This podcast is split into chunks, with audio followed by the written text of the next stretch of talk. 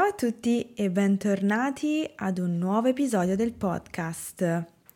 Oggi parliamo di souvenir, quegli oggetti che ci riportiamo a casa per ricordarci del viaggio che abbiamo fatto o che compriamo per gli amici e i familiari, come a dire ti ho pensato mentre ero in vacanza. Oggigiorno ce ne sono di tutti i tipi: calamite, cartoline, apribottiglie, magliette, cappelli, tazze, portachiavi, accendini. Chi più ne ha più ne metta. Ma diciamoci la verità, alcuni di questi oggetti sono proprio inutili. Allora sarebbe meglio, sarebbe preferibile acquistare dell'artigianato locale, sicuramente più sostenibile e a chilometro zero, visto che la maggior parte dei souvenir sopramenzionati spesso sono di bassa qualità e vengono prodotti dall'altra parte del mondo, quindi di locale hanno veramente ben poco. Oggi siamo abituati all'idea di souvenir, che in italiano chiamiamo anche ricordini. È un fenomeno talmente commerciale che ci sembra figlio della contemporaneità. In realtà però l'idea di souvenir, di ricordino di un viaggio, non è così recente come si potrebbe pensare, ed era in origine molto diversa dalla nostra idea. Tutta la storia del souvenir inizia a Roma, nel periodo in cui la città era tappa obbligata del cosiddetto Grand Tour, a cavallo tra il millesettecento e il milleottocento. Si trattava di una moda diffusa tra l'aristocrazia nord-europea, principalmente britannica, che compieva dei viaggi culturali a carattere educativo in Europa continentale, che duravano mesi. Il percorso toccava vari paesi come Francia, Germania, Austria e Svizzera, per poi terminare in Italia, che era la meta ultima e scopo primario del viaggio.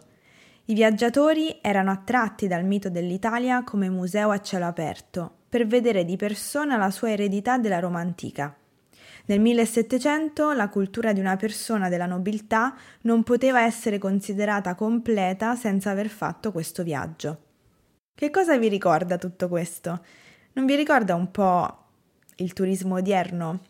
E infatti dal Grand Tour ebbe proprio origine il fenomeno del turismo, come lo conosciamo oggi. Tenete a mente questo contesto storico perché ci torneremo più avanti nel racconto.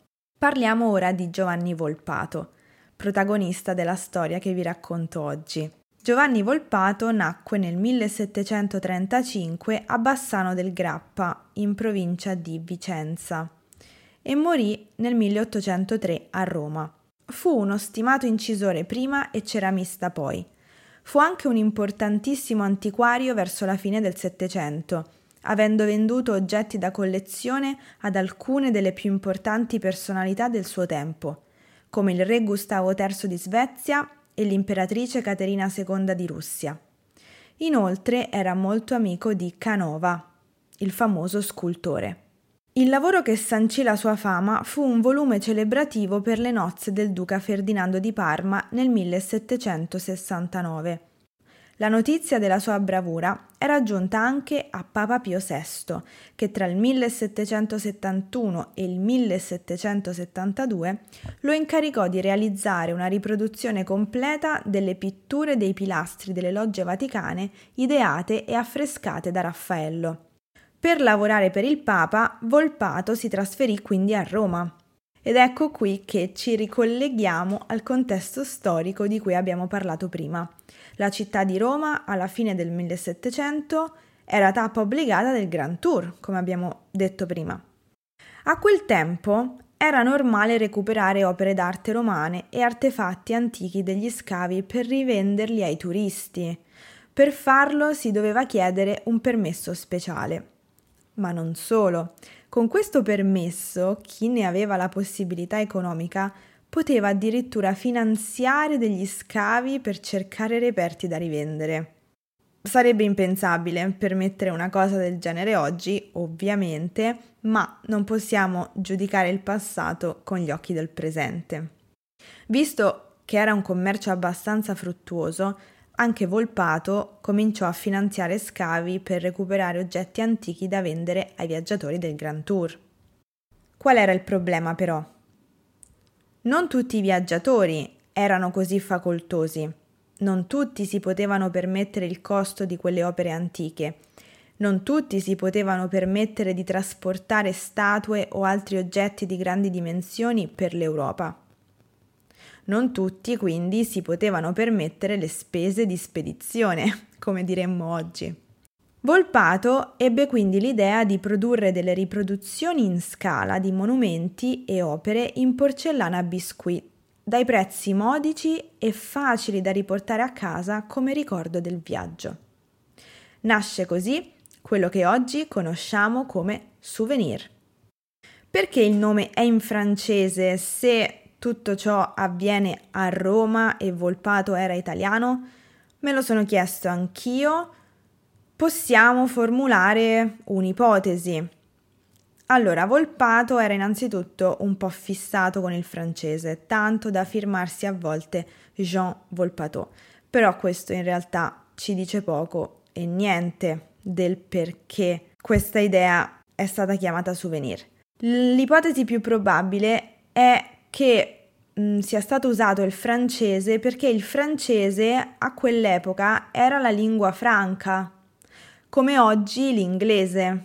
Quindi, per vendere questa sua idea, questo suo progetto ai viaggiatori, ai turisti dell'epoca, doveva parlare la lingua franca dell'epoca. E sì, abbiamo detto che il Grand Tour era fatto in particolar modo dalla nobiltà britannica, ma la nobiltà e l'aristocrazia a quell'epoca parlavano francese. Il francese era la lingua da sapere, la lingua da parlare. Quindi questo spiega un po' la scelta della parola francese souvenir per chiamare questi ricordini.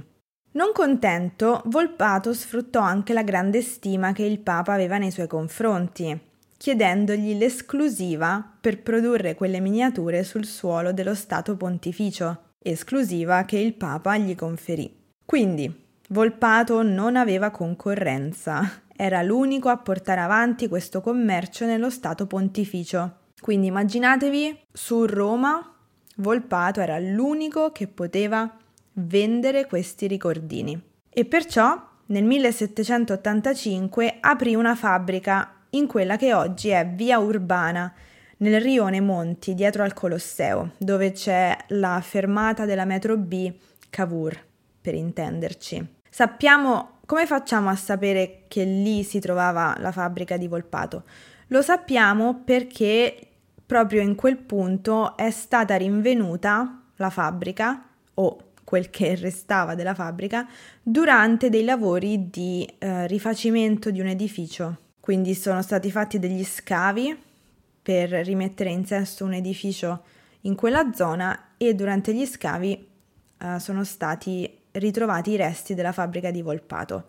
Quando si fanno dei lavori del genere nel centro storico, soprattutto intorno al Colosseo, c'è sempre una squadra di archeologi pronta a intervenire nel caso si dovesse trovare qualcosa, perché qualcosa si trova sempre se si scava a Roma. Questa è la storia di oggi. Spero che vi abbia interessato. Io mi sono divertita a ricercare informazioni per raccontarvi questa storia di oggi e è molto particolare. Tutti parlano dei souvenir, tutti li comprano, però penso che nessuno sappia veramente quale sia la loro origine e quindi oggi ho voluto parlarvene. Grazie mille per aver ascoltato questo episodio, fatemi sapere nei commenti che cosa ne pensate. E noi ci sentiamo nel prossimo. Grazie ancora e a presto. Ciao!